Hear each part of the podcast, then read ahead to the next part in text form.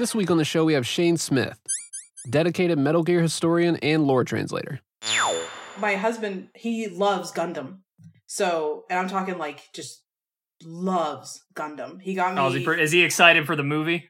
you you have no idea. He lost his damn mind. He was actually underway when the news came out, and he came home and he's like, "Did you see?"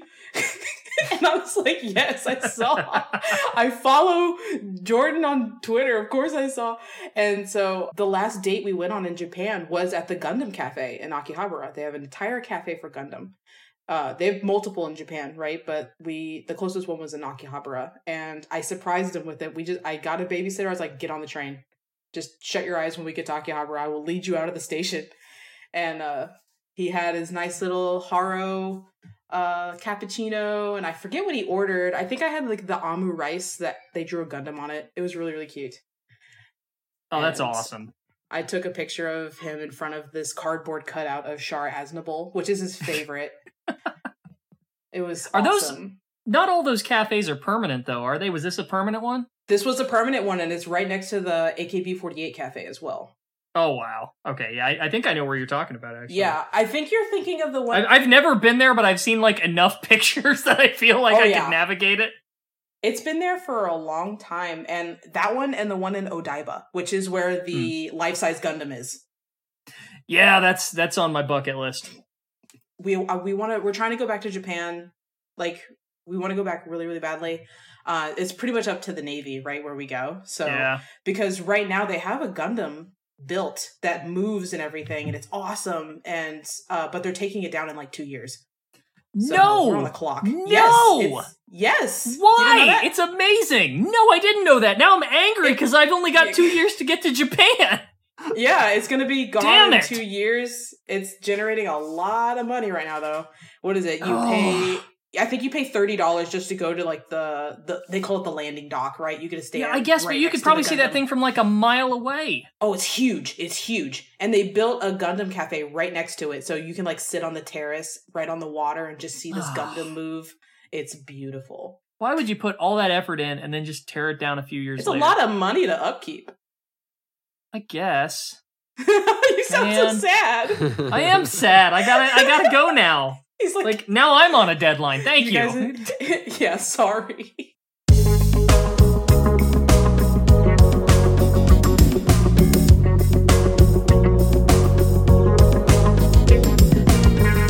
Hey, I'm Fingers. Hey everyone, this is Days Ahead. And I'm Nitroid. You're listening to the Kojima Frequency.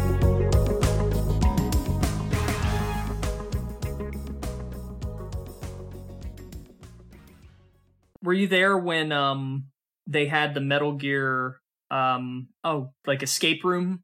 No, thing? that was right after we left. Like right after we left. Oh, that blows. And I was pissed. I was so Yeah. livid. and they only had it for like what three months, and then it was Oh yeah, gone. it was it was a pop up shop type thing. Yeah. And I remember seeing it online. Like really, really, right after we leave. I'm sitting in Monterey, which is like the most expensive place to live in California. Like seating, yeah. The closest I'm ever gonna get to that is like Super Bunnyhop's video. super Bunny. Oh yeah, It's like a ten thousand dollar trip though. it is. It's really expensive. Yeah. if you want to do it right, man, I wish I could just spend like two weeks there. Really, just like I feel like a week, I'm gonna get there, we're gonna do stuff, and then it's gonna be over before we've even started. But if I had like two weeks, I could really ingest it. Bro, after the last like two weeks, you need to be there for like the rest of your life Yeah. hiding. Oh God, yeah, seriously. So Metal Gear Solid Five comes out when we were living there. My son was like, oh god, how old was my son? He was like five months old, right? So the Metal Gear Solid Five comes out. I remember we went and we just went to the NEX, which is like Navy Walmart, right? And uh picked up an American copy. And like I'll re- forever remember like the smell of the air because we had opened the doors, the back doors, let the air in because it was hot, and we turned off all the lights and we popped that game in for the first time and it's just like I'll never get to play it for the first time ever again. And then there's this old game shop at this mall called Dae Mall that's like right outside the base. And it's like this super old 80s 90s game shop, Jap- Japanese games. And they had the MSX cartridges for Metal Gear and Metal Gear 2. Sweet. Oh shit. Yeah, What's funny And- is they're just as expensive over in Japan as they are here. Those They- things are rare. they were. I'm talking like big buko bucks. I rem- I regret it every damn day I didn't pick them up, but they were so expensive. I'm talking. It was like ten thousand yen a cartridge. It was a hundred bucks. Yeah. It I had a guy that I got in touch with once, and um, he was a, a rare collector, um, and had a bunch of contacts all over uh, Japan. And uh, I had an opportunity to buy a sealed copy of Metal Gear Two. Oh my god. Uh, he wanted roughly about fifteen thousand yen for it. Yeah, that's fifteen thousand. Oh my god. Yeah. Yeah, that's about how it goes. Because when you go down to Akihabara as well, which is also called the Electric City, right? This is where like the start of electronics in Japan started was Akihabara, and it just turned into Otaku Town. Which I really, it's actually like downplays Akihabara because you see so many awesome things in Akihabara, just like the latest technology, gadgets, all that stuff, and they have a shit ton of old video game stores. This is where you would find your like creepy pasta games because I'm, I'm not I'm not even I'm not even shitting you because people will mod their old games and you can walk into any goddamn game store in Akihabara and be like, I want to sell this game. They don't even look at it twice. They buy it back from you and they put it in a bin, and then you get a creepy pa- a Japanese creepy pasta game out of a Akihabara shop. oh, that's kind of cool. Yeah, and so like where there was this one I don't remember the name of it, but like it was kind of like Spencer's. You know how they got the good shit in the back, so it's like you would walk into this Porn. Just kidding. right? like you would walk straight to the back. I'm talking like old like Amiga, MSX, um, super old Dreamcast, PS1, like just straight up like really old games, and they were all so expensive. And I miss it every damn day. I wish, like, I got my, I have a N64 I picked up from Japan. So I have a Japanese N64 and a whole bunch of Japanese N64 games. I think we have we have Japanese Banjo Kazooie that my kids love to play, and Animal Crossing, Dobutsu no Mori. So what um what got you into the Japanese language? I mean, was that just like a result of you moving there, or was that something you were interested prior to moving So it was, there? it was definitely something I was interested in prior. Like when I was in high school, again, I grew up in like I'm talking the boonies, Midwest America, where Nope, like that's yep, I got you. and know what you're talking about. uh, there was like it was a history lesson. I was in like seventh grade, and they were talking about Japan. I thought it was the most beautiful country I've ever seen in my life. And from then, I would just like collect books. And I had undiagnosed autism. You'll love to see it. And I just hyper fixated on Japan for like three years straight. And uh, I was self taught, and like I'm talking like the most basic Japanese ever. Like I could say super basic phrases, and that was pretty much it. I wasn't really good at retaining the language, I had nobody to practice on. I just was reading books and like watching anime as you do.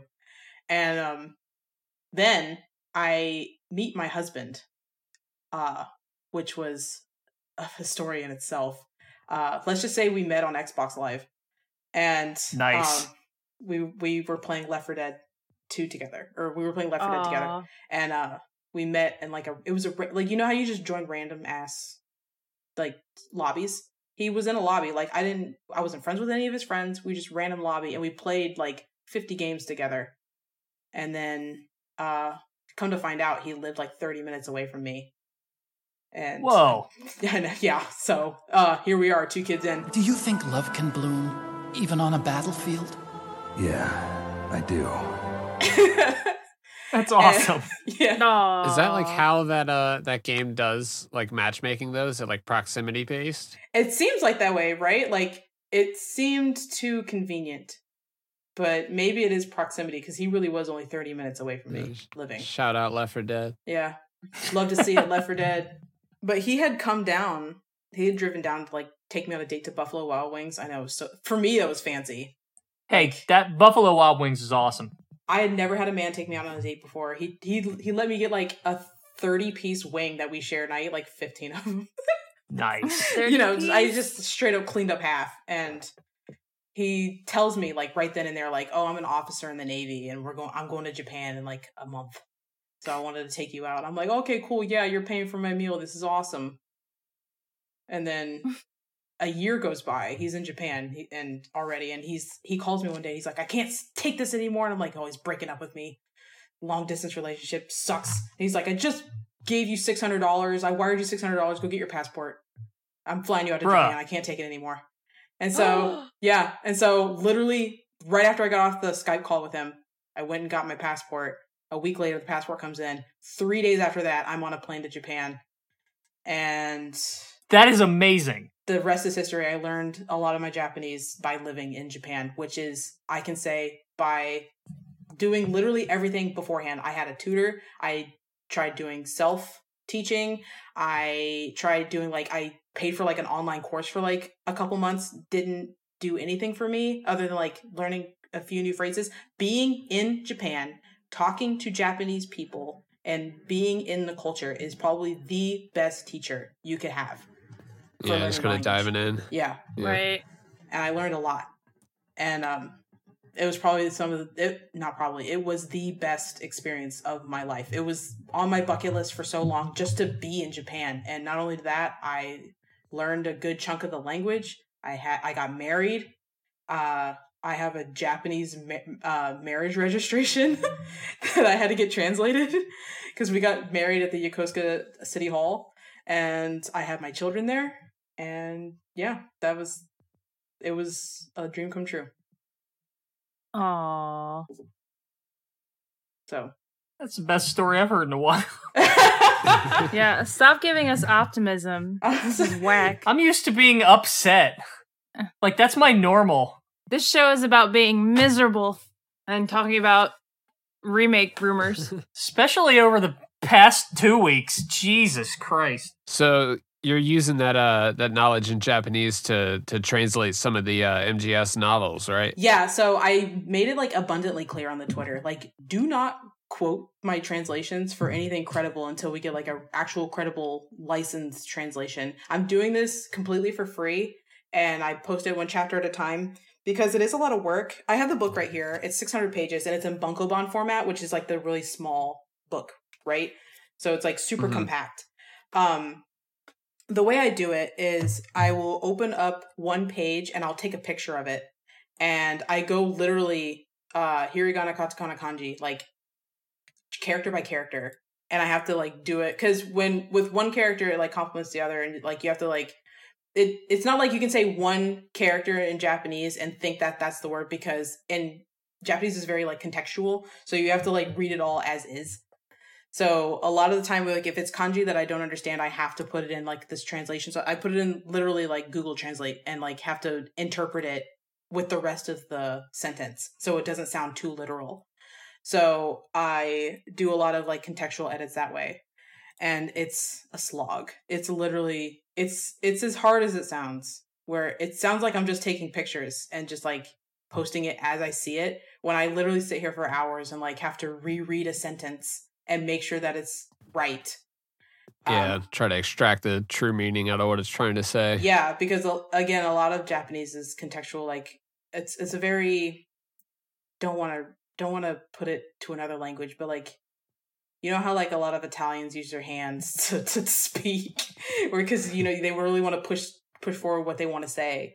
It's the same with Japanese. A lot of like eye contact, a lot of hand movements, a lot of like you need to like say it in con- context with like either the previous or the the oncoming sentence. Eye contact. Yeah. but that's what I'm trying to say. So it's like it's it's really hard when it's like when kanji comes up and it's like, well, I don't know what that means, and like this sentence is trying to go this way, but this kanji can literally mean like anything, and this could like turn the sentence this way. And so and there are situations where they'll like they'll use certain words or kanji that have more than one meaning and they and like there's a there's a play on words there so it's not always easily translatable right It's true, and actually, a lot of kanji and a lot of even just the straight up uh, hiragana has uh, furigana, which is like the tiny little like words on the side of the hiragana or the kanji that kind of Yeah. explains what it is uh, when you say it literally from the furigana, and so that helps a lot because it's like okay, well, I can take it contextually from like what it's trying to tell me here. It's still hard. That's why I took that like I'm sure you guys all saw. I took like two months off because I was burnt the hell out and uh chapter four was like looming over me chapter four was 30 pages long i had just posted it yesterday yeah, I was I was reading through that this week or earlier today. yeah it was so i just posted a chapter today and um it was so long that took me days to do. So, like, what's like your favorite thing that you've sort of discovered through this process as you're as you're going through the books and and and sort of taking them apart? Yeah, because the books are definitely different than the games, Oh, it adds so much more context in the books. And sometimes just extra bullshit that's not canon at all. So it's just like it's like, all right, cool. Yeah, it's definitely um, Looking at you, Raymond Benson. Yeah. Oh, don't get me started. I'm actually gonna tear into him if you let me. But it was definitely in the Metal Gear Solid Five novel. I was going through like random pages and just translating pages, right? Because that's easy. And um, I found the chapter where, come to find out, Eli was raised in a lab and Eva was there, helping raise him. And that's coming later in the novel. Hmm. So that So was insane. That was just a random page that you landed That was on. just a I mean, he random does because I kind was of strike me as a kid who was raised in a small room.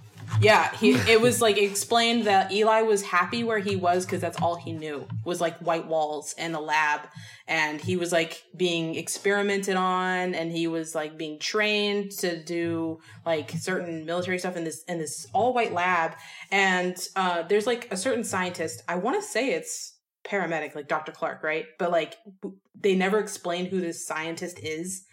Um, just straight up one day says like, "Oh, you're a clone." Just straight up to, E- to, to Eli. oh, you're a clone. And then Eva comes in and like just goes the fuck off on this scientist. Like, why the why would you say that? He's a person. And but after that moment, Eli just changes, and that's explored in the book. It's a lot to take in. It's like uh, Rick and Morty. You pass the butter. Oh my god. Yeah, that's literally what happened to Eli. You pass butter, and he just you know takes over. That's pretty much takes over a small boy unit in Africa. After that, Right. He So- just becomes like a, a small level warmonger after that. also they ex- Just, they ex- just Eli things. oh yeah, just small. Eli things. sociopathic clone Eli things. They also uh, extrapolate more on the um the tapes, right? So a, lo- a lot of the tapes that are some of the ta- some of the tapes are explored in the novel.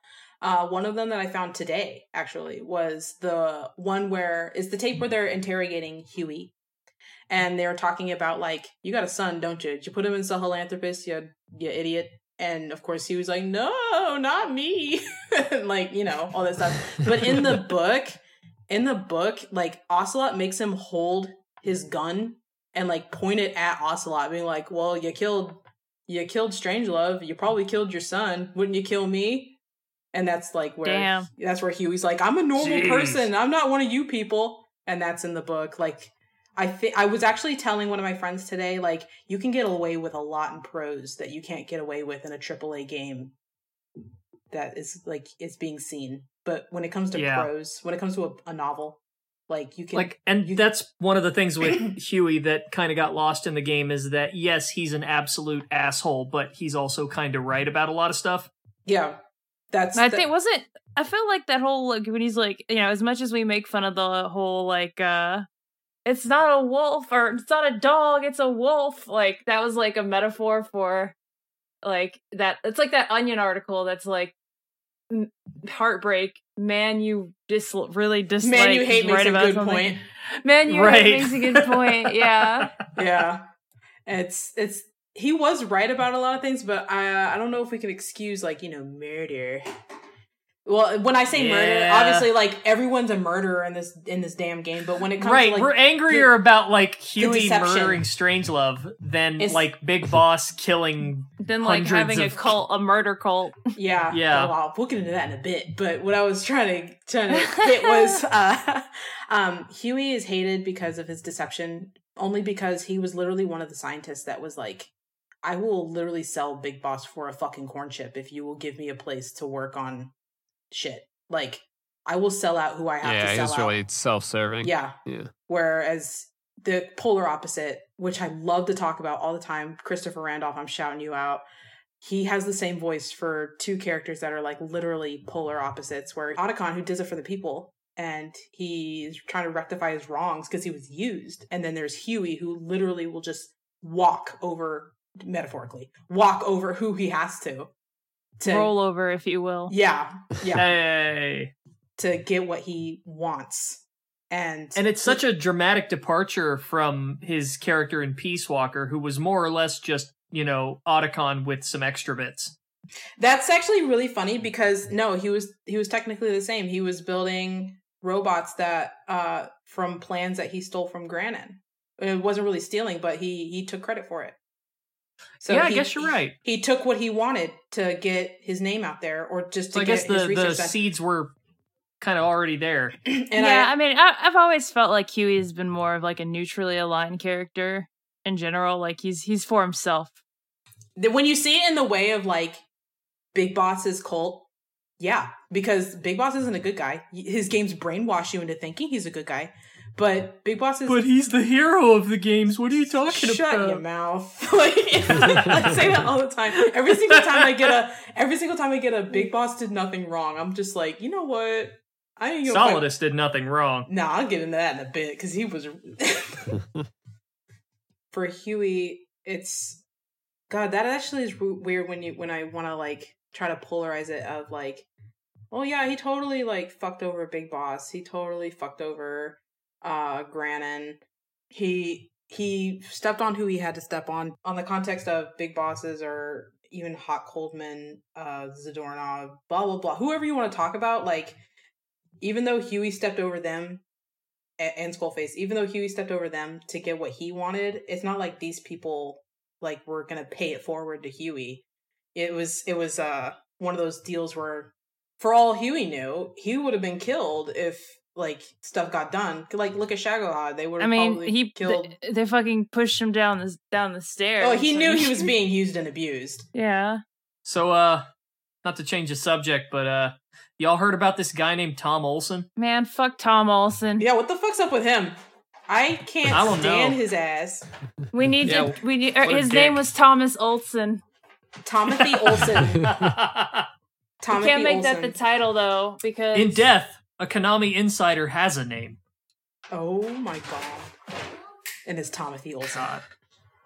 It's Tom. So yeah, what's up with this Tomothy Tom- Olsen. Tom- Yeah, Tom is short for Tomothy. Thomas. it's canon Bro, now. that would be that's gonna be the biggest disappointment of all this. But so what's up with But this yeah. Tom guy? Like what?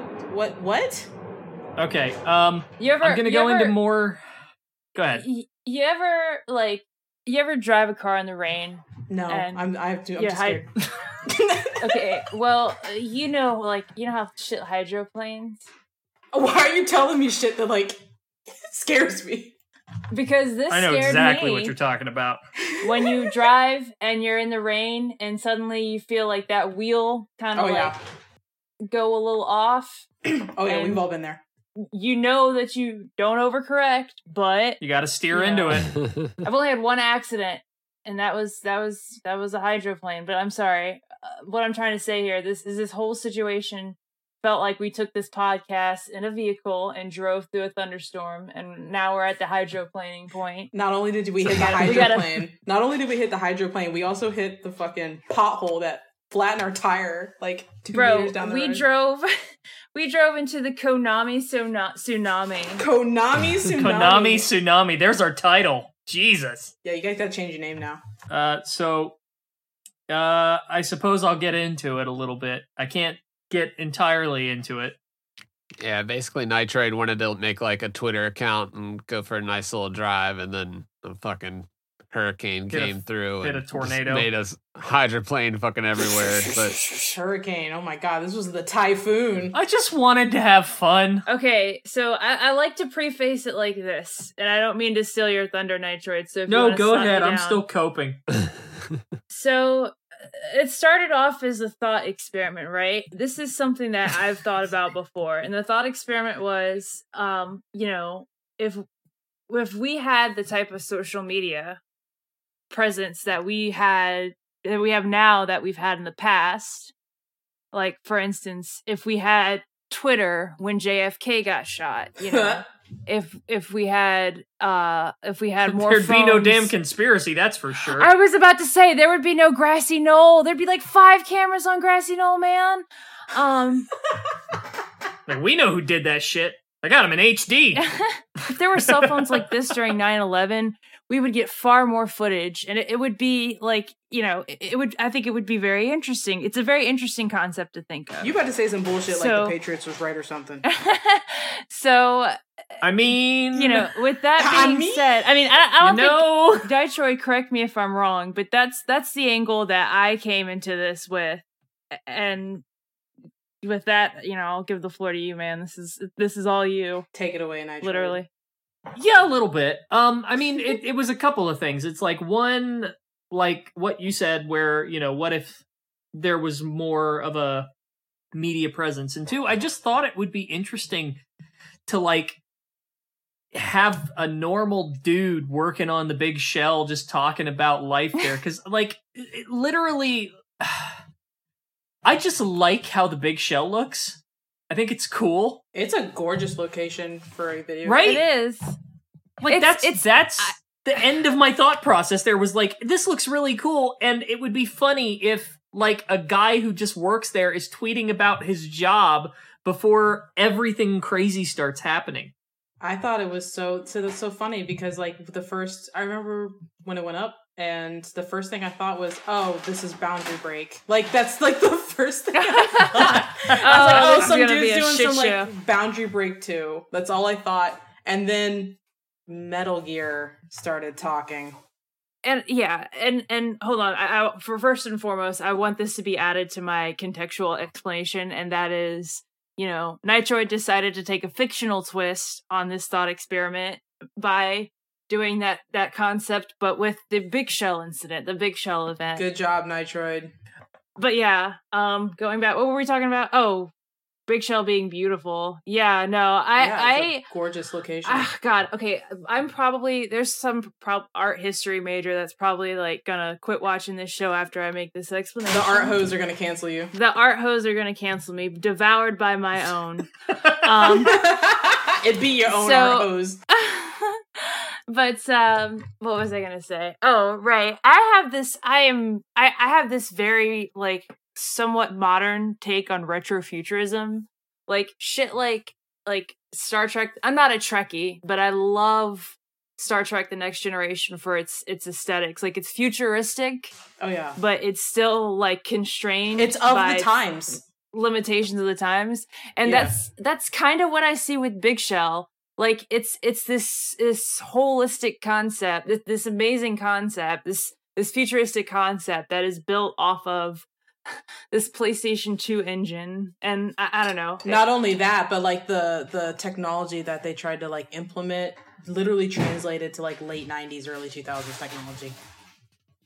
Like it tried to it tried to be something that was like so high tech that by the time we did get to the the year that, you know, Big Shell incident happened, what was that? 2009? yeah Yeah, by the time we actually got to 2009, like you go back and play the game, it's like, oh, oh, we we we've been having that. Like it's it was they tried to make it look so upscale of like what the technology would be on Big Shell, where they're trying to cover up Arsenal and make it look like this this oil cleanup gig. But then it's like by the time we actually get to real life 2009, it's like. Y'all got Nokia's in this game. We got iPhone. Like, where's the iPhone? right exactly precisely But that's that retrofuturism where it's like, you know, that's when I think of retrofuturism, I think of like this is something that wants to be ahead of its time within its time. And it looks and i love looks- designs like that i Yeah. really do I think Aliens does it really well. yeah yes And that's the thing, like you've been doing a really good job of like exploring all the different like parts of the architecture and like, oh, you know, check out this room here and like, oh, did you ever notice this doorway here? Like, you know, just that that leads down and uh, it's you've been like doing it and, and like staying in character where it's been like very convincing for people to not necessarily know that it's you doing Yeah. it. yeah So- and like i am committed to the bit so like i can't just say Committed to hey guys uh let's let's take a let's take a break for a second like i'm not gonna do that yeah. I remember there was one time when I was like, dude, you really evoke the energy of a middle-aged guy in a well-paying job. yeah. And you're like, you you're like, well, you know, I've got a lot of experience. No, when you responded to me, there was this one tweet I made for, for on Tom Wilson. It was, it was the it was actually my favorite one you did when you were out on the deck, and you even had like another woman character there on the on like the the strut, right? And I was like, oh, don't pollute, don't throw stuff in the ocean. And you were like, you were like, uh, oh my god, what did you say?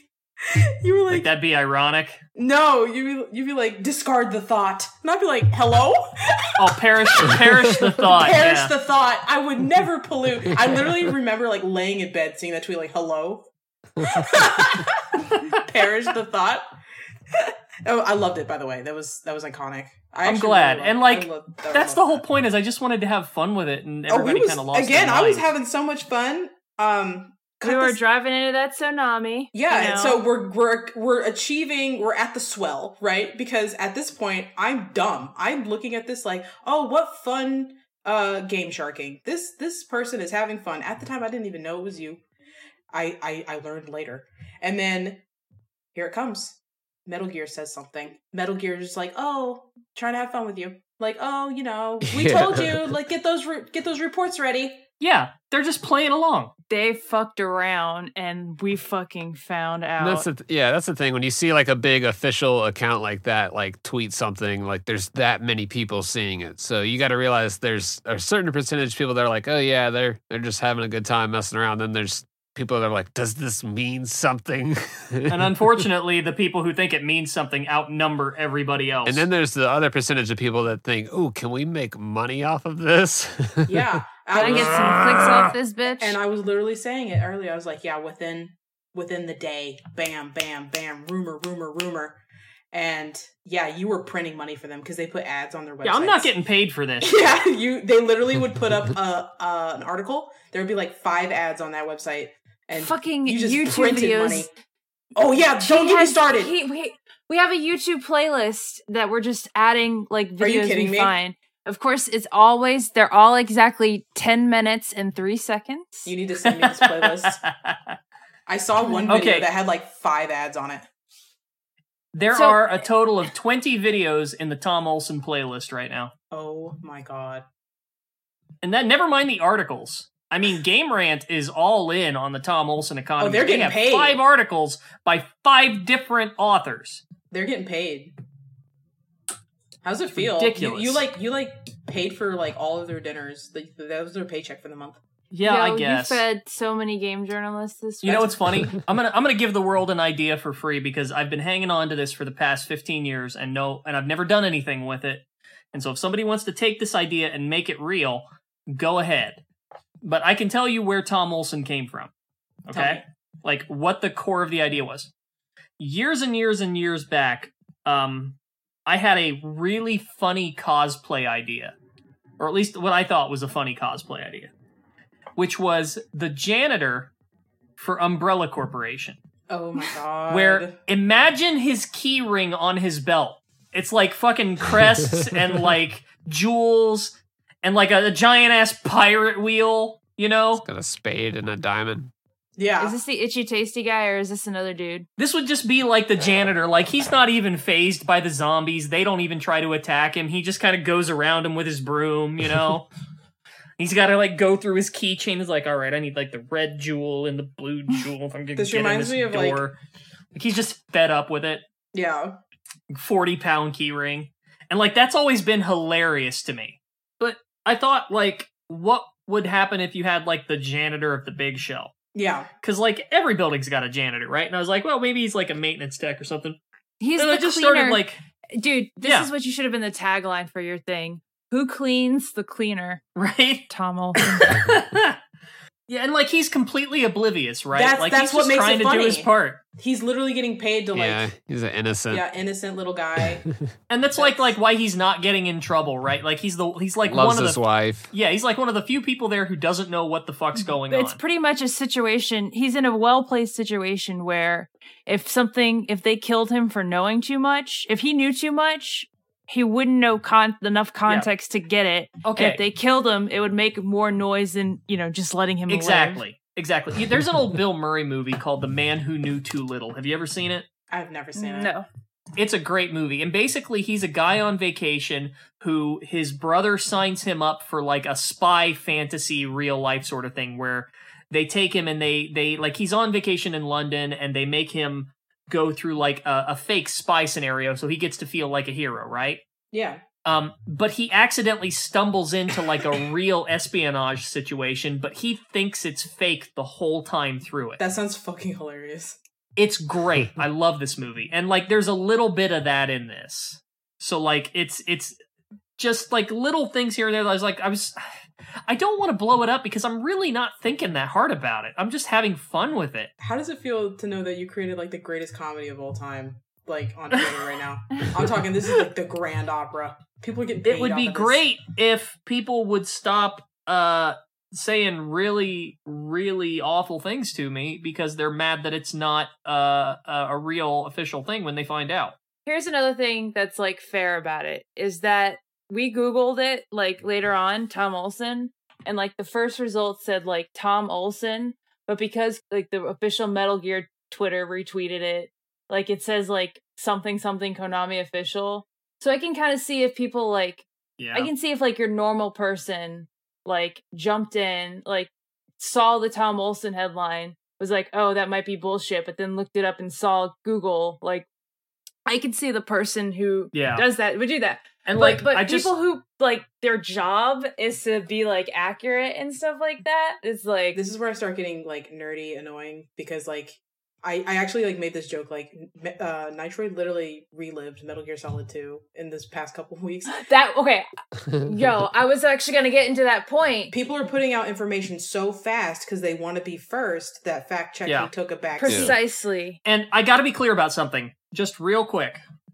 Um, I I I have been trying to like turn down the volume on this a bit, Mm. so I was deleting some posts and and just like that's why I made the I don't work for Konami statement, but that had the opposite effect, which is kind of bizarre. People thought you were covering stuff up.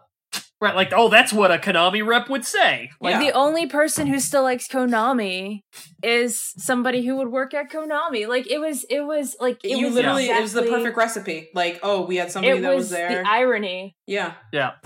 But that's why I was deleting stuff because I was just trying to like bring the volume down. Like I don't I don't want this pointed at me right now, especially with some of the comments I've been getting. Yeah. Well, I think there's just this like ravenous like want for a Metal Gear something It's in a huge. Metal Gear It's remake huge. or a Metal Gear reboot, and like you've you've created this convincing like some people have kind of called it like an ARG, you know, where it's just like holy shit, you know, and like people are just excited because of all you know. There's been the movie talk over the past year. It's you know, literally been- so ravenous. This is like the seventh or eighth Yeah. uh remake or, or reboot cycle that we've had, you know, in the past year. So it's just like, here we go again. Oh shit! Here we go again. But this time it's actually something cool and you're making like interesting content. I read some really high praise from somebody in our Discord who called it a postmodern ARG because it's an ARG that's not an ARG. Yeah. And I was like, Yeah. oh, that's nice. How did you pull that off? it's it, it honestly seems like a comedy. It it feels It- like a it's, comedy. no, it's, fact, it's perfect because the right people were in the right place at the right time. It was Yes. literally And that's the thing. Like we've let like the people in the Discord like that were that were in, you know, just we're like, hey, this is what's up, kind of, and like you know they've kind of all been laughing along with it, but we've been telling them like, hey, keep it kind of hush got a lot of hush. people in But your then, like, Discord, right? Just the people that don't. It's it's like you know if you know you know, but like Yeah. these outsiders that are just seeing it are like, holy shit, does this mean? Does this mean something? And you know people are just kind of running with it. yeah, and I'm I'm going to address it. meanwhile, I'm in the group chat. Like I'm in the group chat. Like, oh, do a tweet about the cafeteria. sure shit. There comes the cafeteria picture of the pantry. You gotta talk, always gotta talk about food. and and I am gonna come out and like explain all of this properly. I'm just like I but I gotta get there. Yeah. So this is where this is where I ask: Do you guys have a lot of people in in your Discord? Like a lot of people just chilling in your Discord? Yeah, decent amount. So this is the best kept secret. This was literally the best kept secret because if these journalists that are getting literally getting paid off of all these ads, all of these um articles, videos, and everything, they could have asked around. Like obviously your name is connected. It's just like you guys said, like you had a tweet, you deleted it. That tweet still technically exists in archives, right? So like It's in the Library of people, Congress. people who wanted to know could have found out and they could have asked. You've only had what one person reach out, Nitro, Yeah. like directly to you and be like, "Hey, Yeah, I've had one uh one uh journalist, I guess, r- uh, reach out and ask questions. I guess. It boils down to this one journalist not talking to other journalists because being in this industry, journalists talk. Like it's not like Yeah. they're like sitting in little ponds. Uh, you know, not, not to quote Eh. the game too hard, but it's not like they're truly sitting in like their own little ponds for too long, keeping their own information. Like they talk and they and they share to like Yeah. to get to not only to like share information, but to also get information from them. It's intel sharing. So Okay, okay. So to this point, to the point you're making, what then i- assuming that they do talk and they are capable of doing research and they're not as stupid as we might think, then what is your conclusion? my conclusion is they was getting money off of Yeah. I was gonna Exactly. say Metal you gotta follow the follow the dough. They I don't know even think exactly they believed it. what I don't they're even doing. think they believed it, but they Yeah. knew. eh, It's gotten to the point these there there are people out there that want a new Metal Gear game on a ten year old engine, Fox engine. Like Yep. they they they're adamant about it. They they wanna they wanna write on Microsoft Office 2010. Yeah, they don't care how they have to get it, and these journalists, and not to talk bad on journalists. I get, I get you got to got to make money. No, there are plenty I- of good ones yeah, out there. There's awesome good ones, But that's not out what there. we're dealing with. But we're dealing with people who knew where the money was, and they went to where the money resided, and they Yeah. wrote their articles, and well, yeah," and they're just like they're incomplete articles because they're just like, "Who's this Tom Olsen guy? We don't know." And it's like, "Well, well, great. Then Don't report But, what you uh, don't know. Yep. yeah." And and to report that like oh it's it's looking like it means a reboot or you know they're Yeah. And I don't know it's, It's just so- a little presumptuous It's so ironic that it happened to Nitroid because Nitroid is the like he's the ultimate person that I know that's like, you know, you can't believe things at, you know, face value. You can't just read a headline. You got to look into the source. yeah, something's presented. you know, to who's you, your you source? Dude, it. trust me. It was like a Twilight episode directly as- as, like attacking him. Ugh. And then David Hayter just had his interview a couple days ago. Oh yeah, that just took out worse. took out his phone unprovoked. Just chose violence that day. Took out his phone. It's like, oh yeah, Chose violence. he's like he's like oh yeah i got a tw- i got a text a personal text on my phone from somebody reputable saying that the the things happening you sh- you could hear my sigh from space oh, that's what that was? Okay. And you could, and you like, you can speculate that it's possible his insider source might have heard the Tom Olsen thing. yeah it's for sure Well, that was the thing. He was talking on the on the Dan Allen Gaming uh, Mhm. YouTube channel, and they were kind of talking about, you know, he, all of a sudden, uh, Dan just all of a sudden just goes, "So, what do you think about the reboot?" And he was like, and David was kind of like, "Huh?" And you know, that's when he was like, a "Well, do you mean the tweet?" He was like, "Do you mean the tweet?" And he was like, and David was kind of like, "Wait, what Yeah. tweet?" And he was like, "I was kind of talking about something else that I heard from a no buddy." because that's it's all And then- connected because that's where that's where I go back to one journalist said one It's a thing game of there telephone. yeah it was literally and telephone this is Yeah.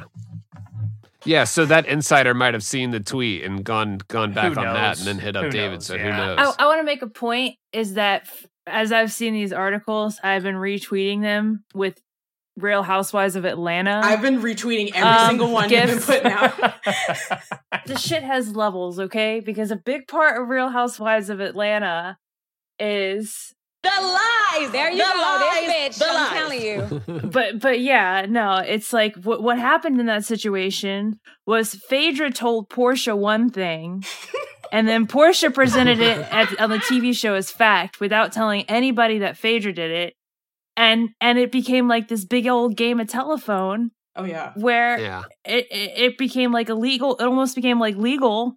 Which hopefully, you know, Tom Olsen's not going to become legal. But the point is, but you were is literally that, close no that, you laugh but he was literally that close The point is Nitroid tricked David Hayter. how's it feel how's it feel you got him you got got- david hayter ladies and gentlemen, we got him. Played like a damn fiddle. you better hope you don't hear this because he gonna block you I didn't get young though. That was the real goal. Yeah. Oh, you know, it would have been perfect because you did it after he tweeted it out. But Christopher Randolph also tweeted out, like, this was my favorite part of the series. And then in parentheses, he puts so far. That, and if you yeah. had if you had your account when he tweeted that out, it would have been over for you. It would have been Yeah, ogre. jeez, Oh, yeah. Ogre. And none of this was intentional. None of it. What's next? I don't know what to do about this. But dude, this shit is fucking like metal though. I love that it. it was a ride. What what you've given us so far was a ride. I cannot believe I lived this in real time. Nitroid, you you got me down to like I always felt like shit, like blogs were like dumb. And that's that's another actually um that's another theme in Real Housewives is that the bloggers the bloggers, that's the thing. How do you that's it, how do you that's- think I that's it. feel as a, a a Navy housewife that has to deal with like bored other officer housewives that like all they do is like make baby blogs. I guess that's another oh p- pedal pyramid schemes. Pyramid schemes. We were talking about this today. We were talking about, you know, big if boss. Big Boss Yeah, so Big Boss is essentially a cult. It is, and I you would know, love to. Outer Heaven I don't is know a if you cult. guys seen my like multi-thread story on that, but Yeah, I did. oh my god, I went in. I I get so tired when people like have the audacity to DM me, be like, "What did Big Boss do?" Like, well, sit down, son. What what the A fuck did lot. he not do? What didn't he and do? you know it kills me because like okay i'm i'm you know i stand for solid snake you know for a a, good number of reasons thematically p- because he's a good guy but you know the whole cultish aspect first of all i love i've loved researching about cults Me too. but the whole cultish aspect is why i love big boss is how he evolved from this like like cult of personality to like a literal fucking death cult Yeah, he Murder really- cult. It, the, it's the I think the term is doomsday cult because it's like he did. Uh, I think my favorite re- uh, revelation with, of that was like it literally stems from the beginning of the boss, where obviously nobody has control of the boss, right? Like boss is the boss, she's the boss. But when it comes to John, Naked Snake, John, at the time, he thought he had control over her emotions. So when she dipped on him, which she went to space, like, but he didn't know, right? But because in his mind, she dipped on him. So he lost. And that means like he lost. right it's a loss of control Yeah, and the it's control traumatizing gone. And so and that what who what happens to people? Like what do what type of th- thing happens to to cult leaders generally? Oh, loss of control abandonment. Everything has to go. And so that that's when like it's probably one one of the most quoted lines of metal gear solid 3 when boss shows up he's like it's been like eight years 15 days seven, whatever like you know that that line there's literally him like trying to like where the hell were you like you left Yeah, and you can read blah. that line one of two ways. Like like there's there's the group of fans who are going to read that line like, "Whoa, Big Boss has got this awesome memory because he's such a good soldier," and He's the other ones are like, Oh. "He's insane." Yeah, he's literally insane and was like begging for that control back. And so he gaslit her immediately. It didn't work, but gaslit her immediately like, this is how long you left me. This is how I felt about it. Is that why you left me? And then there's a line a lot of people will ghost over because the the codex and the cutscenes are long. And so there's a line that the boss says that's like, but you were looking for a reason to fight. Where the boss literally fights for like what she's told to do. She doesn't go out and fight. She does what she's told. And that's why she's a legend because when she's told to do something, not only does she do it, but she sets the standard. But then there's John, who literally fights. Like he, I, I made the joke where it's like this man would fight you over a BLT and it's gonna end with you opening a GoFundMe because he's gonna shoot you. Like he doesn't care.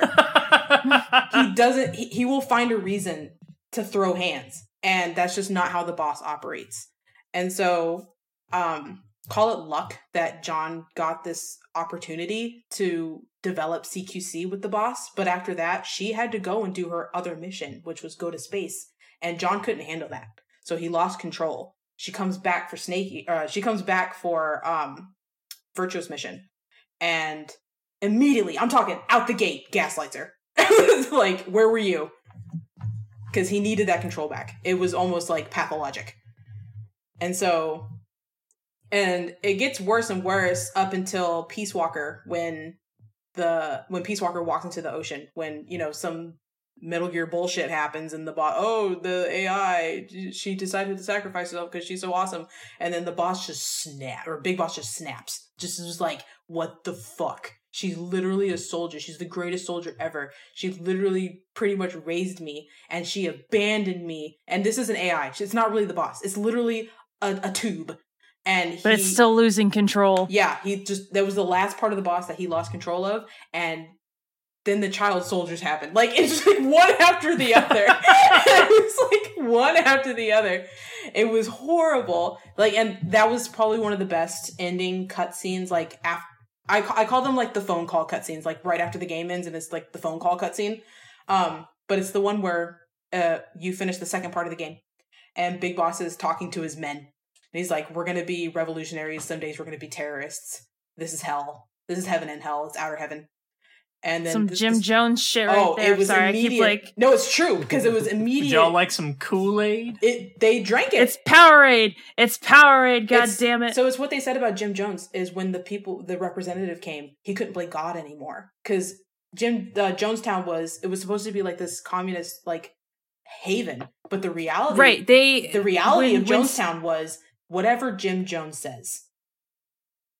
He was very charismatic, but Yeah. at the end of the day, he used that to, you know, He used that to take care yeah. of his own psychosis. He was living in like this lavish of of of what he could get like build for himself or have built for himself. He was living in like the most lavish house in Jonestown, eating these extravagant meals. Everybody else was like starving.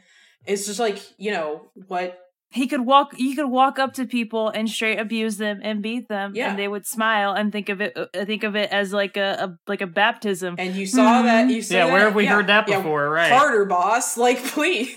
it's it's Uh, everywhere. and and and the whole thing about them like moving to like mother base and having their own nation it's literally and yeah. you know having having a day where soldiers will be like completely needed and you know they'll have that like independent power yeah Where it's the no, same in there's- Jonestown, where reason- everyone's needed on the land. Like every single person has a place on the land. Where in Outer Heaven, every single soldier has a place on the battlefield. Like we'll make sure that you're taken care of. And then it gets into like actual Outer Heaven uh, Operation N three one three when Snake goes in. We'll get into that in a bit because obviously that was Venom, right? And then you got Big Boss who literally singled out David.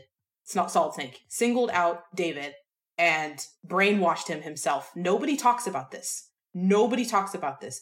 Everyone's like, well, yeah, Big Boss uh personally trained David with CQC. You think that's all he was doing? No, he was literally like remapping David to do what he needed him to do. And he also sacrificed Venom, like when it got too far.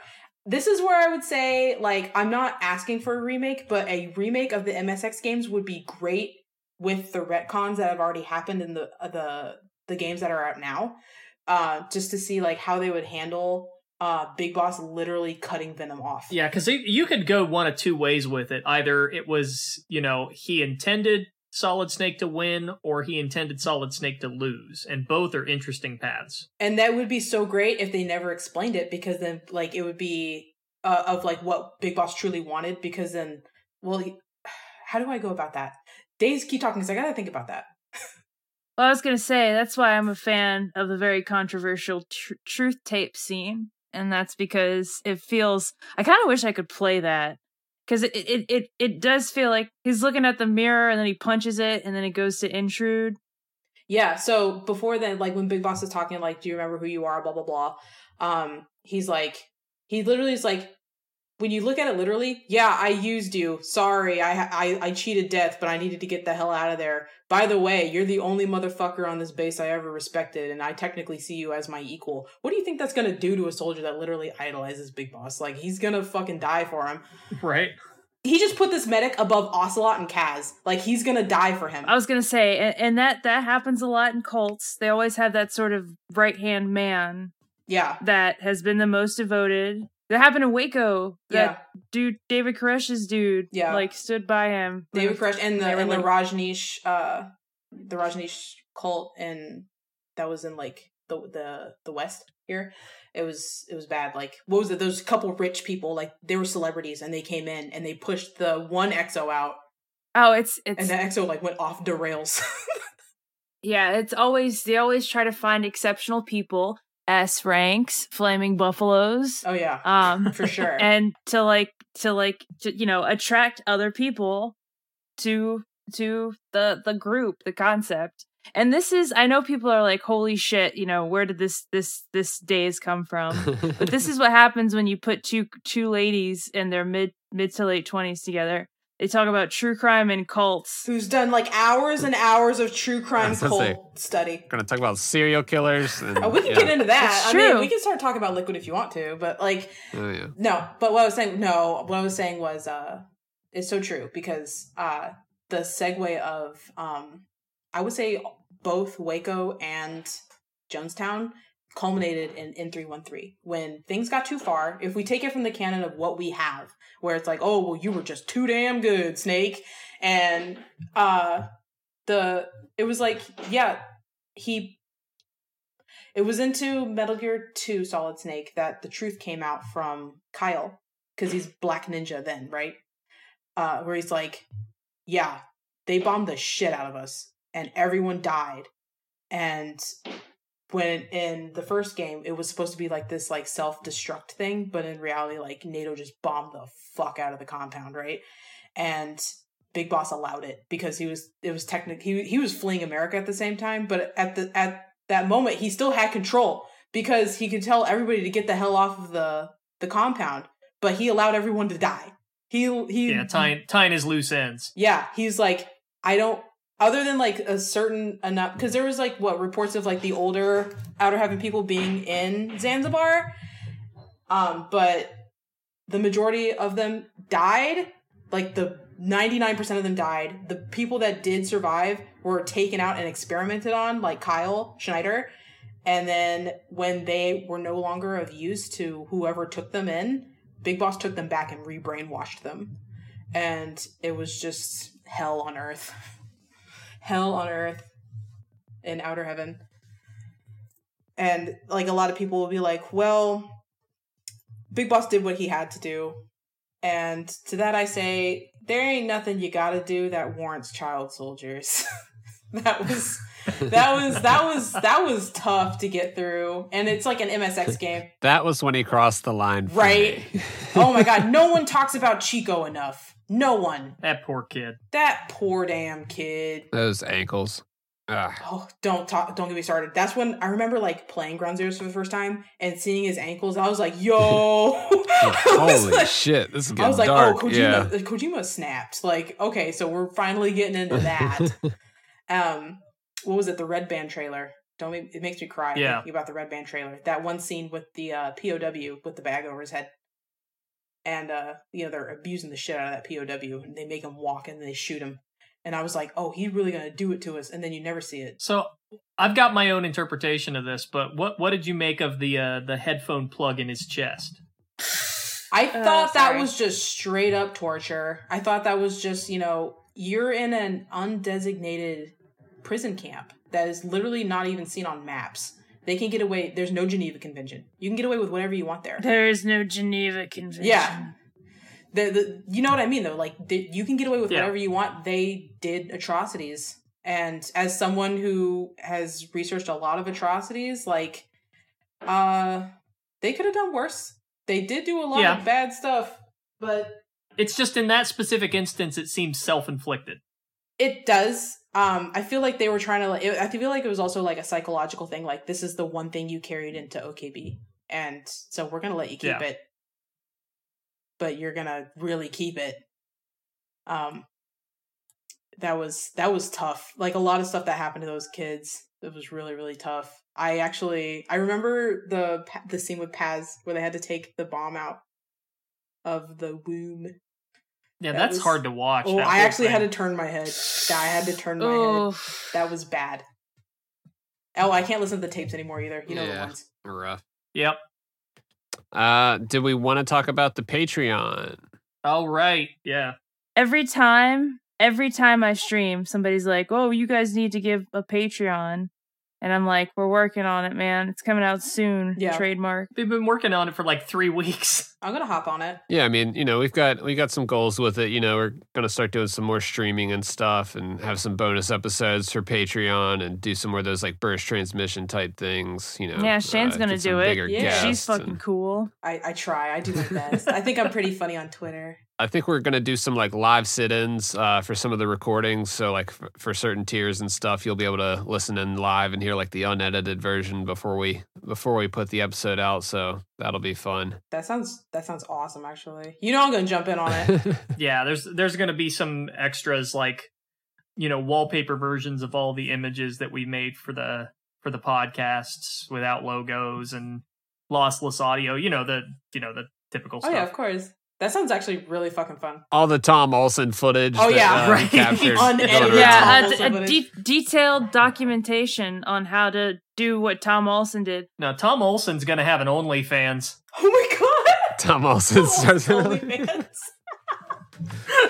we'll have a link for the Patreon in the description. So uh, if you want to chip out, we've got three levels. I think we've got the uh, the five dollar, the ten dollar, and the twenty dollar. That sounds right. You know me, I'm going for that twenty dollar bit. Yeah, baby. I'm gonna I feel so dirty. oh, don't! You're I'm putting bread on your table.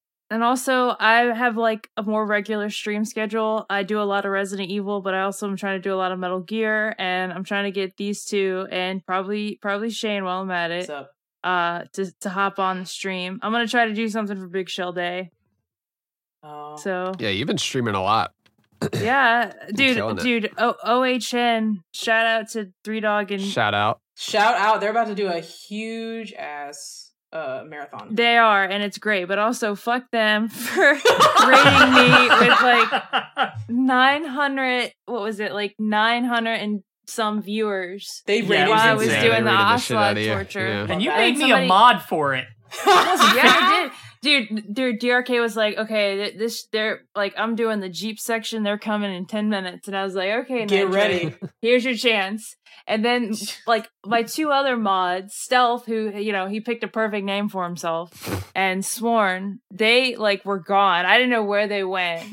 Uh, and then, and, They and were then smart. Sworn came back. They got out. they were smart. Yeah, they were. Smoke break. And then Sworn got back and he's like, where'd all these people come from? You're like and screaming. uh yeah, but then it was a good thing because they convinced me to kill Meryl oh my for, god! for I think that's the for funniest his thing. birthday. I cannot wait for the marathon because like they always have that incentive like do we kill or do we save? And it's like the biggest fucking shit show I've ever seen in my life. It's so funny. It's so fun to watch. There's a reason. Oh yeah, I was expecting Meryl to die on DRK's stream, and then she actually lived. Holy shit! So what's your bets? and then what's your and then somebody gave me a hundred bits to kill her on my stream, and I I guess yeah I did it. Hey, and somebody money's money. said it was Nitroid's birthday that week, and I said. And I said, "Here's what my birthday gift to you, Nitroid is. I'm going to make MGS4 non-canon." Greatest Did it. present I could ask for. MGS4 is no more. We love you, dude. How did So yeah, you're over on uh, twitch.tv slash days ahead. Yep, I have it in my Twitter bio too. So Cool. Yeah, if people want to check those those streams out. And Shaine, if people want to catch up with you, where should they go? Uh, you will always find me on my Twitter at Shane Hinnant. I literally only operate on Twitter. Uh, I am working on a novel right now, and it's fantasy novel that I'm trying to work on. That's going to be a duology. Uh, it's slow going, but look out for that when I start pitching that. Um, Oh, hell yeah. but yeah, right now I just I'm on Twitter and I do a lot of shit posting and jokes, but a lot of times I will do a lot of dissertations and breakdowns of plots in Metal Gear, and I like to think that I'm a a pretty stable, well-rounded, fun, sexy Metal Gear historian. you know, I just I like Metal Gear. it's definitely a fun follow for sure. It's a good time. Yeah, you won't regret yes. it. Check you out. You will regret it. Sweet. We'll have you linked down in the description. We'll have uh and the Patreon is at patreon.com slash Kojima Freq. That's F R E Q. Everyone must subscribe. And uh yeah, Shaine, thank you so much for coming on. That was that was fun. Thank you so much for having me. I was I was so nervous because I've never done something like this before. This was so fun. I laughed a lot. I'm gonna go to bed with a smile on my face. And you guys have like so again. I I took a two month break on the translation, and then when you guys came to like, hey, can we have you on? I immediately got inspired to translate again. So I'm gonna have more chapters Aw. out soon. Uh, should have said that when I was plugging my stuff. I also translate the novels. Um. But yeah, we'll have more chapters out soon. So you guys inspired me to work on it again. So thank you so much. After I'm done with Metal Gear Solid 5, I'll be working on the Metal Gear Solid 1 Substance novel. Nice. Ooh, yeah, I wanted to check those out. I wish they would have Yeah. translated those, but yep, guess you're doing it. So sweet. Yeah, I'll do my best. we look forward to it. Thank you so much.